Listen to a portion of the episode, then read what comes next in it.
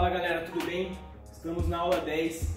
É muito bom chegar nessa aula porque a gente está trazendo uma série de conteúdos e tem muita gente agradecendo e usando esse conteúdo para criar seu primeiro evento ou melhorar os eventos que já tem criado. Então, para nós é uma satisfação muito grande. Por conta disso, na aula 10 eu vou fazer um apanhado do que a gente falou desde a aula 1, que é trazer uma produção do evento desde a etapa inicial da concepção até a realização do evento em si. Vou falar um pouco sobre o que a gente já falou, vou situar a gente num tempo cronológico para é, poder seguir adiante nas próximas aulas, falar sobre o que a gente vai falar depois e também fazer o paralelo sobre produção e vendas, que são as etapas que a gente está hoje, é, o ponto de interseção entre elas, onde elas se conversam, certo? Então, lá no começo, a gente falou que a nossa estratégia para gerir um evento é separar eles, em, separar eles em quatro etapas. A etapa da concepção, depois, em paralelo, a etapa da produção e das vendas e, por último, a etapa da realização do evento, onde as coisas acontecem mesmo. É, na etapa da concepção, a gente falou um pouco sobre objetivo, conceito, público-alvo, planejamento, é, falamos sobre orçamento prévio, falamos sobre projeção de lotes, falamos sobre definição de local, falamos sobre definição de data e sobre definição de bar também. Depois a gente avançou para a etapa da produção e das vendas, a gente começou em produção falando sobre a estrutura de custos, é, porque a gente viu que o responsável pela produção do evento ele tem que tornar o orçamento prévio em realidade e o, o responsável pelas vendas ele tem que tornar é, a, o planejamento dos lotes, planejamento de vendas em realidade. Então o cara da produção ele já foi atrás de orçamento de atração, falando sobre montar line-up, é, falando sobre definição de local, falando sobre estrutura, falando sobre serviços. A gente chegou nas vendas também, a gente falou sobre divulgação do evento, falando sobre criação de um template, falando sobre senso estético, falando sobre também movimentação de pessoas, que foi a aula anterior, sobre recrutar promoters, sobre montar sua equipe de vendas. É, a gente ainda vai passar um bom tempo nessa etapa de produção e de vendas. Eu estou fazendo esse apanhado geral para te situar que agora começa a correria. Você já planejou o seu evento, você já tem vários orçamentos na mão, você já tem seus promoters e agora você tem que fazer com que as pessoas trabalhem, ou seja, você tem que fazer com que as coisas se concretizem, tirar elas do papel realmente, ou seja, garantir que o teu orçamento prévio ele vai ser ele vai ser definitivo realmente, então você vai fechar todos os contratos que você precisa, você tem que garantir que teus promoters vendam o que você planejou para eles venderem, para que no, no final, para que na etapa do evento você não tenha muito trabalho, porque você vai ver, eu já falei várias vezes, que durante esse caminho, desde a concepção até a parte do evento, você vai ter muitos problemas que você vai ter que, você vai ter que resolver. E você já deve ter enfrentado algum desses problemas na parte de orçamento ali para negociar. A gente vai ter uma aula só sobre negociação depois. Na parte de recrutamento de promoters, encontrar pessoas que se dediquem tanto quanto você, que se comprometam tanto quanto você pelas vendas do seu evento, é muito difícil. Então a gente vai resolver esses problemas ao longo disso e agora é a hora de trabalhar de fato. É, a gente parou na parte de recrutar promoters, então é muito bom começar essa aula, esse ponto de interseção entre a produção e as vendas, é, pela parte de contabilizar as vendas dos seus promoters. Você já sabe como você vai contabilizar as vendas do seu promoter. Provavelmente na próxima aula de vendas a gente vai falar sobre sistemas ou como contabilizar. Eu vou disponibilizar uma planilha para vocês contabilizarem as vendas, vou mostrar quais ferramentas você pode usar. Mas uma coisa é fato, você tem que contabilizar essas vendas. Por quê?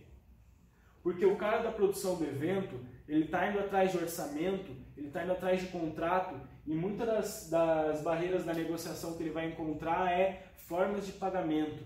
É, a gente viu que o nosso custo da festa está estimado em 35 mil reais, mais ou menos, 33, 35 mil, e muito provavelmente você, a sua atlética, não tem 35 mil reais de capital para investir num evento de mãos. Devem ter um caixa da atlética ali pequeno, máximo 10 mil reais, às vezes nem isso. A gente já começou, é possível começar uma festa sem dinheiro em caixa.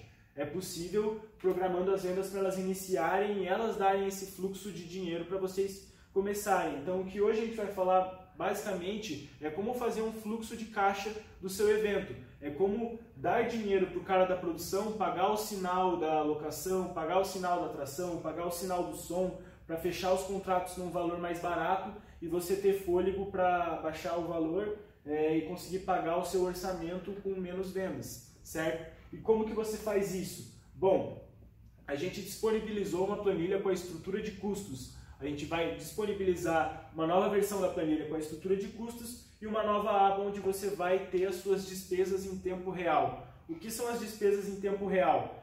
É o dinheiro que você já gastou da festa, certo? É muito importante você que está fazendo o, o controle financeiro do seu evento, você não misturar o dinheiro do seu evento, que é um projeto, com o dinheiro do caixa da sua atlética. Isso vai bagunçar suas contas, então é sempre bom você separar, certo? Se no começo do teu evento você precisou de um investimento da atlética que tirou dinheiro do caixa de dois mil reais, você coloca lá em contas a pagar é, dois mil reais para a atlética, que você vai lembrar depois de transferir esse dinheiro do caixa do teu evento para a atlética, certo? Então nessa aba, despesas em tempo real, você vai colocar todos os custos que você teve com o evento até agora. A planilha lá você vai ver, ela vai ter três colunas, vai ser o nome do custo, o valor do custo e quem deu o dinheiro, se foi o evento ou se foi o Atlético, ou se foi um terceiro. Às vezes você precisa pegar dinheiro emprestado de um diretor do Atlético para fazer um evento. A gente já passou por isso, não recomendo para ninguém, mas às vezes acontece, certo? E por que você vai fazer isso? Bom, você vai colocar todas as despesas que você teve em tempo real, isso, o somatório disso vai ter todas as saídas do seu evento. Você vai comparar isso com o faturamento, ou seja, com a receita que você teve das vendas, certo? E para você ter a receita que você teve das vendas, você vai ter que pegar a receita que você teve em todos os canais de venda. Quais são eles? Os canais de venda. É as vendas online,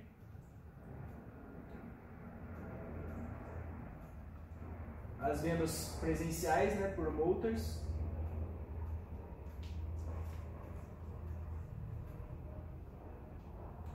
e as vendas em plantão de venda.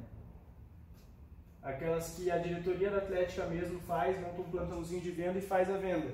É, você vai ter que contabilizar as vendas em todos esses três canais para ter o teu faturamento real no dia de hoje, certo? Você pega o teu faturamento real, tira das tuas, despesas em tempo real e você vai ter o dinheiro que você tem em mão. E aí você vai contar o dinheiro que você tem em mão. Por exemplo, é, você tem 8 mil reais em mão, só que você faturou 18 mil reais e você teve um, um gasto de 9.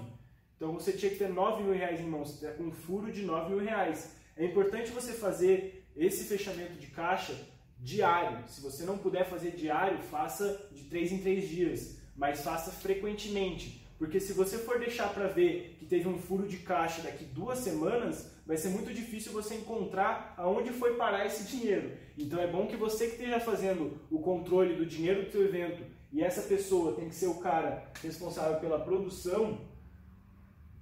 É, se você for, é importante você fazer esse controle para saber se você está tendo furo de caixa ou não, para você regular as contas do teu projeto, que é o evento.